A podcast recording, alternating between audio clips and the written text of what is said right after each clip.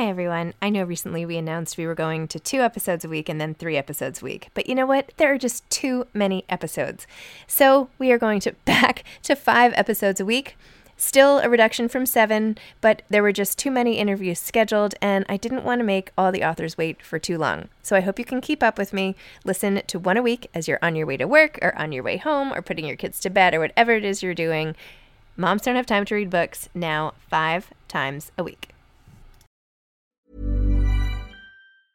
I'm Sandra, and I'm just the professional your small business was looking for. But you didn't hire me because you didn't use LinkedIn jobs. LinkedIn has professionals you can't find anywhere else, including those who aren't actively looking for a new job but might be open to the perfect role, like me.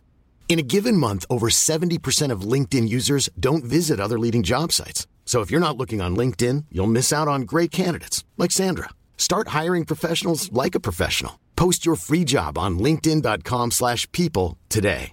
Hey, I'm Ryan Reynolds. At Mint Mobile, we like to do the opposite of what Big Wireless does. They charge you a lot, we charge you a little. So naturally, when they announced they'd be raising their prices due to inflation, we decided to deflate our prices due to not hating you. That's right. We're cutting the price of Mint Unlimited from $30 a month to just $15 a month. Give it a try at mintmobile.com slash switch. $45 upfront for three months plus taxes and fees. Promo rate for new customers for limited time. Unlimited more than 40 gigabytes per month. Slows. Full terms at mintmobile.com. Hey there, it's Michele Norris. I'm host of a podcast called Your Mama's Kitchen. When I travel, I'm usually looking for a way to find a taste of home when I'm not at home. And one of the things I love to do when I am at home is entertain. And Airbnb allows me to do that. When I was in California recently, I rented a house that had a great kitchen. And when we were sitting around the table, we we're all thinking, we're in someone else's house. Someone could be in all of our homes as well. If you have a home, but you're not always at home, you have an Airbnb. Your home might be worth more than you think. Find out how much at airbnb.com/slash host.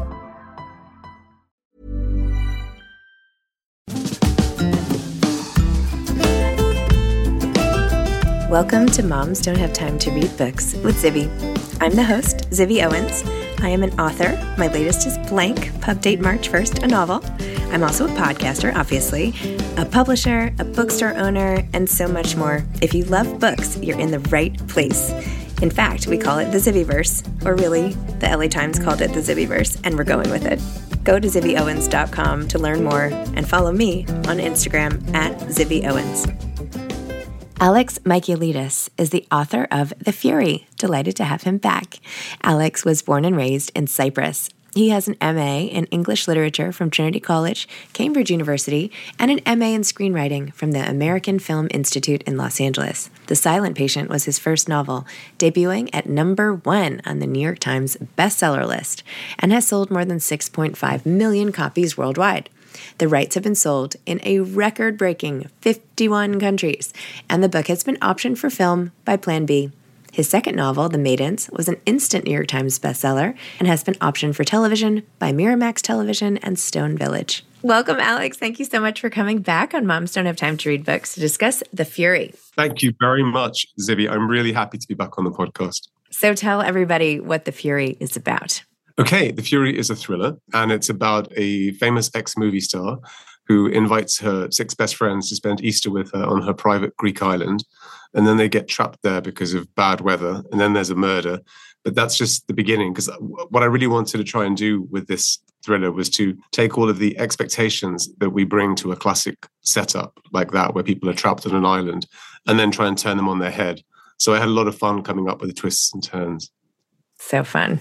Oh my gosh. The voice is so great. So it's told essentially, I mean, you, you jump around, but Elliot is the person who's sort of telling us the story, and you get to know him as he is sort of, you know, over a martini, kind of like talking to you about what's going on. How did you decide to like find your way into the story with that lens and then you know sort of showing us and backtracking through time and i mean you did all sorts of tricks and you know structural mm-hmm. elements why elliot as one narrator I, well, that's a great question because that's my favorite part of the book, really. So basically, there's a couple of things. I, I, wrote this in a different way to the way I wrote my first two novels. The first two books, I plotted them for about a year and then I wrote them. But I, it really kind of took the joy out of it for me slightly. It becomes a chore.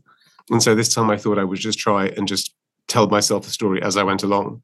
Mm. And I didn't know who the murderer was going to be, and I didn't know the victim was going to be. I just had the characters and the situation, and I dived in. And then when I got to the end of the first draft, I wrote it in the third person. It just sort of felt lifeless to me. I don't know. I have a problem with third person. I'm, I don't think I'm ever going to do a book in third person again. I just can't seem to get inside the characters' heads. And I was walking along the beach at night where I live, and I just started to recite the opening lines of the novel to myself. And for the first time, I asked myself, who is talking?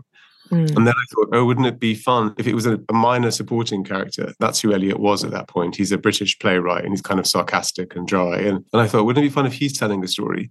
And so then I rewrote the whole book from his perspective and he just took over and he changed the plot and he changed everything so it was really creative for me yeah and was it fun was it as fun as you hoped it was a lot of fun i mean you know pantsing um, so to speak it leads you into other difficulties and so there was a lot of rewriting but i think it's what it's taught me is that next time i write a book i'm going to try and combine them both i'm going to plot more but then I'm also not going to be tied to that plot and I'm going to allow myself to change. So it's been a wonderful exercise for me. Yeah. This is like setting pretend deadlines and then changing them as you go. yeah. Oh, I'm, I'm, a master at that. Yeah. oh my gosh. Well, we don't even find out who's been killed until the beginning of part two, basically, or the end of part one, beginning of part two. Was that how you conceived it? I know you were just going, you know, from the city of your pants, whatever. But once you figured out who was going to die, does it give it away if we talk about that? I don't know. Maybe we shouldn't. Okay, I won't. I won't say. Once you figured that out, did you consider? I feel like most stories would bring that up a little bit earlier, so you know, like, mm-hmm. okay, here's who it was. Blah blah blah.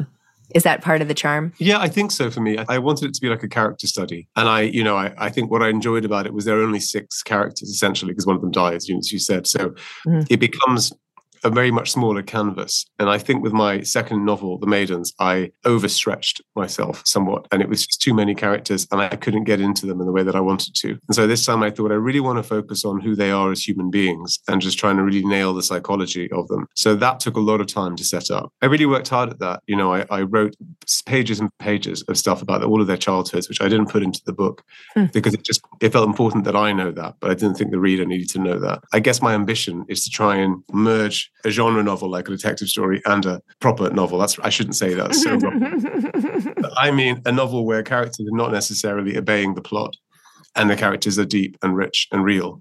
And see if it's possible to try and create something, you know, like a hybrid. Because I think the very best crime writers do that naturally, and that's what I aspire to. Yeah.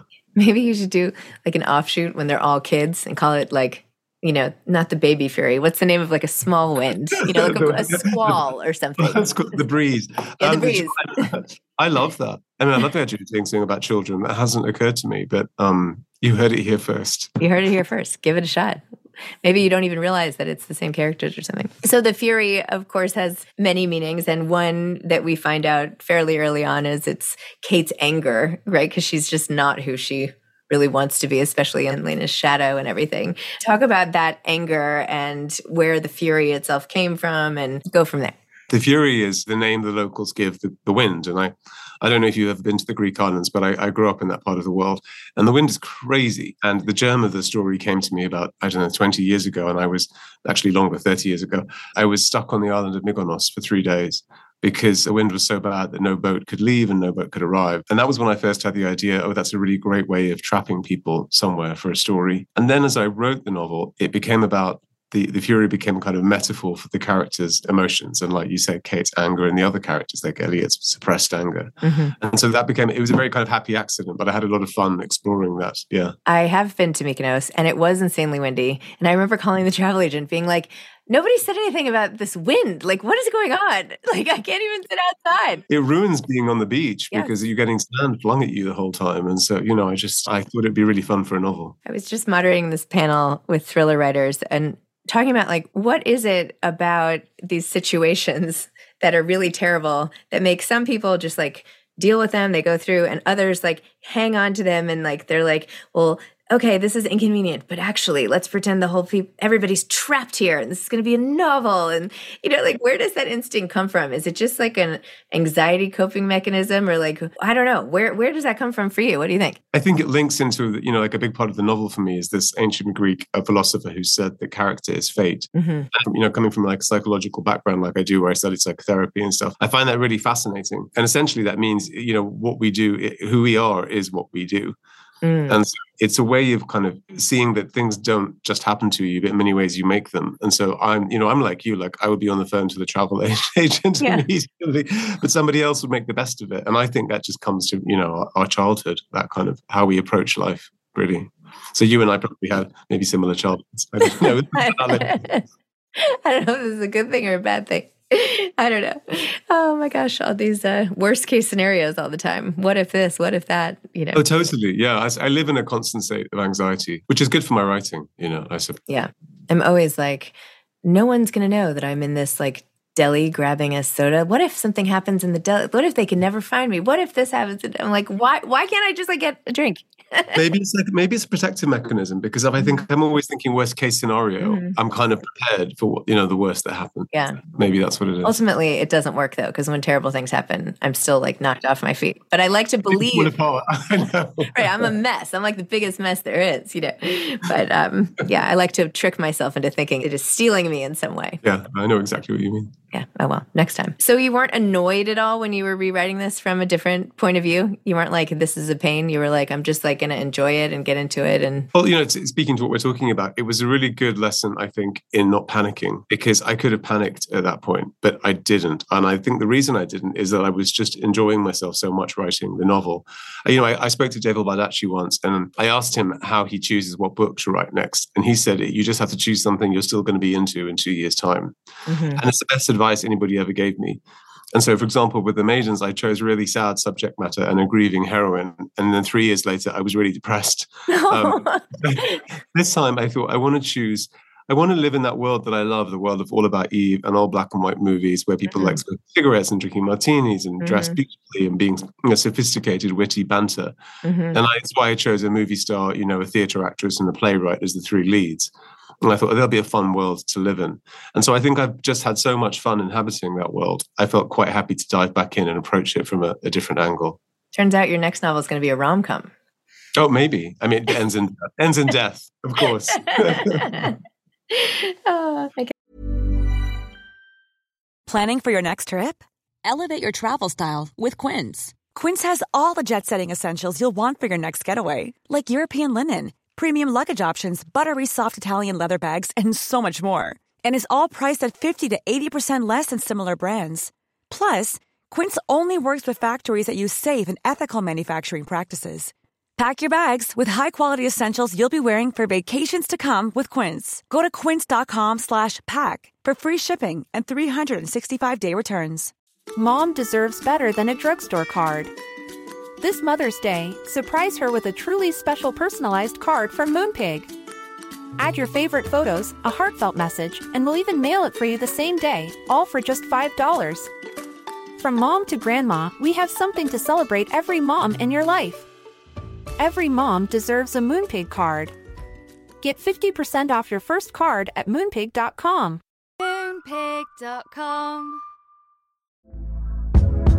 Hey there, it's Michele Norris. I'm host of a podcast called Your Mama's Kitchen. When I travel, I'm usually looking for a way to find a taste of home when I'm not at home. And one of the things I love to do when I am at home is entertain. And Airbnb allows me to do that. When I was in California recently, I rented a house that had a great kitchen. And when we were sitting around the table, we we're all thinking, we're in someone else's house. Someone could be in all of our homes as well. If you have a home, but you're not always at home, you have an Airbnb. Your home might be worth more than you think. Find out how much at airbnb.com/slash host. Well, you do have a moment in here where Leo is sort of alone, and he has a moment where he's like, he knew for sure that something terrible was going to happen. Like he could just feel it in every sense, and he was convinced. And then nothing terrible totally happens in that moment, but he can't like shake the feeling and instead he just gets sick or whatever. So tell me about those moments and like putting your characters like you had him be so afraid and then, you know, it's like the foreshadowing thing. Is that what you were trying to do there? yeah, I think I was. And I think I was also touching on this kind of slight supernatural vibe that's mm-hmm. going through the novel. So, you know, I'm always fascinated by Greek mythology.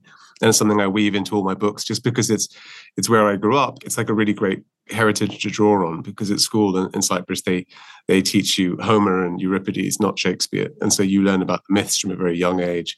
And the very first thing I did when I knew I was going to set a novel on an island and it would have wind, I looked up the goddess of the wind. She, uh, the goddess is, they don't have a goddess of the wind, but they have a goddess of the breeze, and she's called Aura. And so I named the island after her. And then the more I looked into her, she's not a benign goddess at all. She's quite terrifying. She hated men and she would go hunting for them with Artemis. And then when she gave birth to a son, she ate him.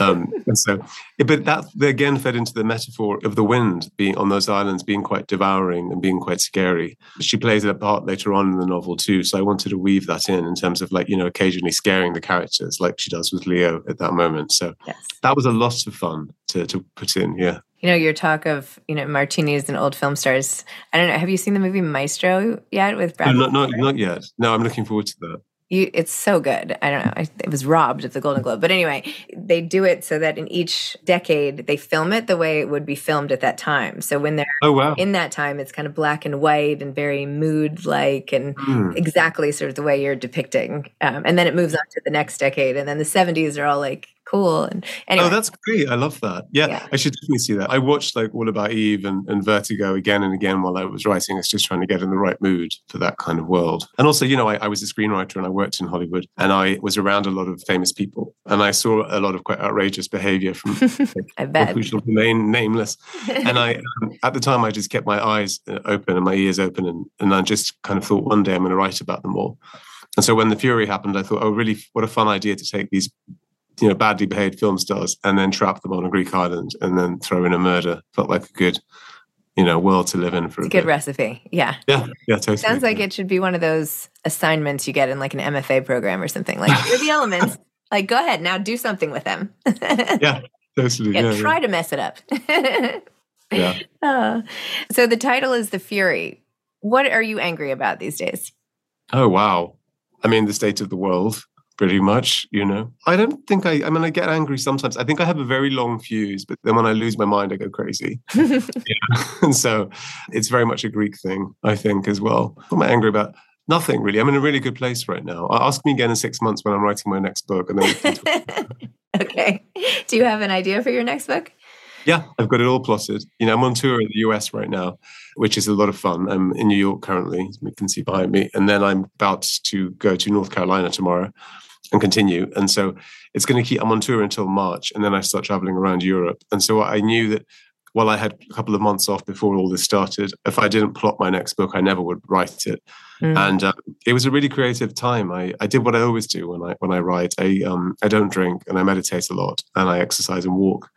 And I wrote a, an 88 page outline by hand, and I'm really excited about it. I feel like I've learned a lot from this last writing experience, and so I, I can't wait to get back and and write it.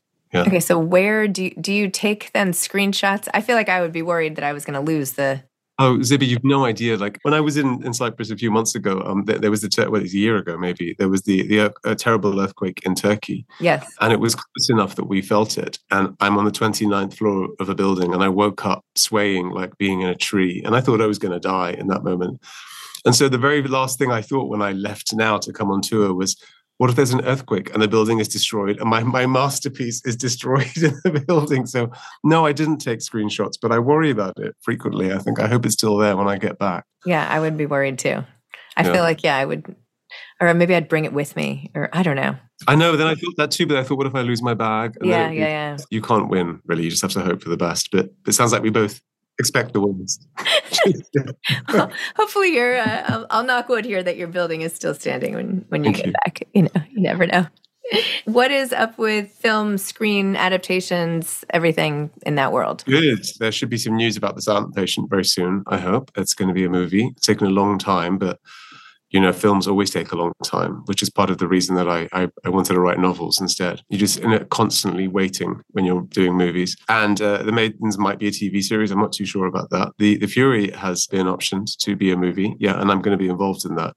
So that's going to be a lot of fun to film. It's kind of a no brainer, really, for uh, directors and actors. Like you know, a few weeks in Greece, and it'll be a fun film to to make as well. I think. How do you make sure the wind to be fake wind, but not actually be so windy if you're filming in Greece? Yeah, that's going to be a problem for them. I, I think. I mean, presumably the wind will show up. Yeah. You know, maybe not at the right times. I don't know. Not at the right time. And I also think about, you know, how they're going to do dialogue and stuff like that. Thankfully, that's not my problem. Yeah, you don't have to worry about that. So you won't be involved with those details. Are you going to, are you going to write the script? I'll be by the pool with a martini. um, I am thinking about writing a script. I'm going to see if I have time, but yeah. Wow. I'll see. Exciting. Yeah. Do you have time for any anything else besides touring and writing and swaying in your building?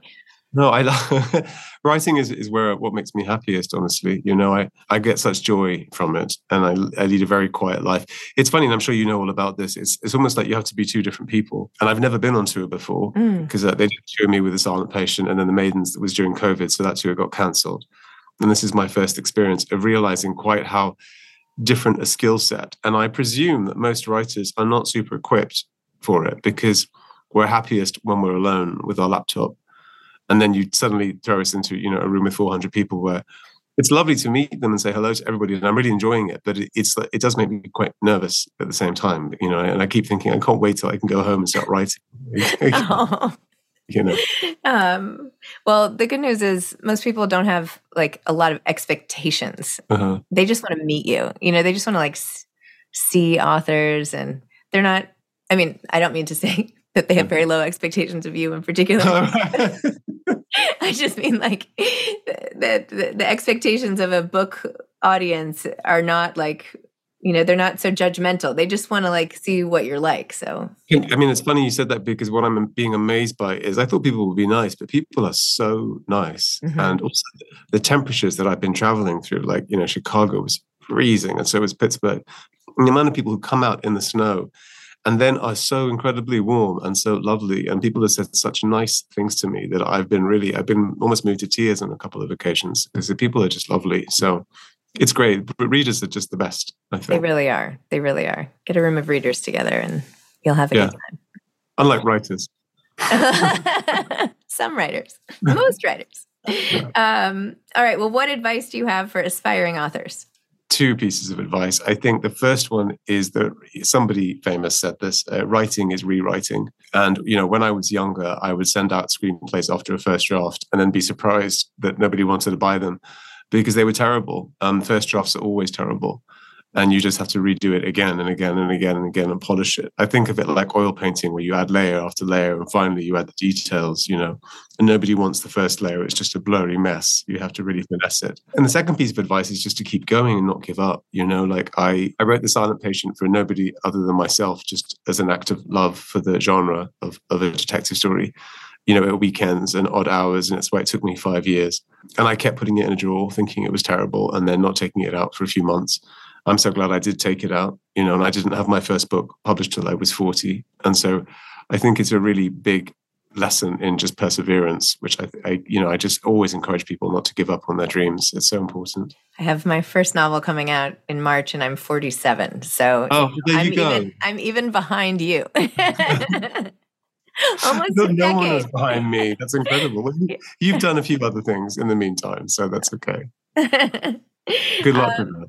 Thank you very much. Um, well, good luck with the tour. I hope you survive in this terrible. This is not the best season to tour, I have to say. You know, next time pick spring or something. I know, good idea. Yeah, you'll have to time your book release to a better, yeah, better season. Yes. But anyway, congratulations, The Fury, fabulous, and thank you. Yeah, good luck. thank you so much, Zibby. Thanks for having me on. Of course, anytime. Thanks for listening to this episode of Moms Don't Have Time to Read Books. Don't forget to follow me on Instagram at Zibby Owens and at Moms Don't Have Time to Read Books. Also, sign up for my newsletter at zibbyowens.com and sign up for my virtual book club and meet lots of authors on Zoom every other week. Thanks so much to Steve and Ryan at Texture Sound for the sound editing. And thank you to Morning Moon Productions for providing this fantastic intro and outro music.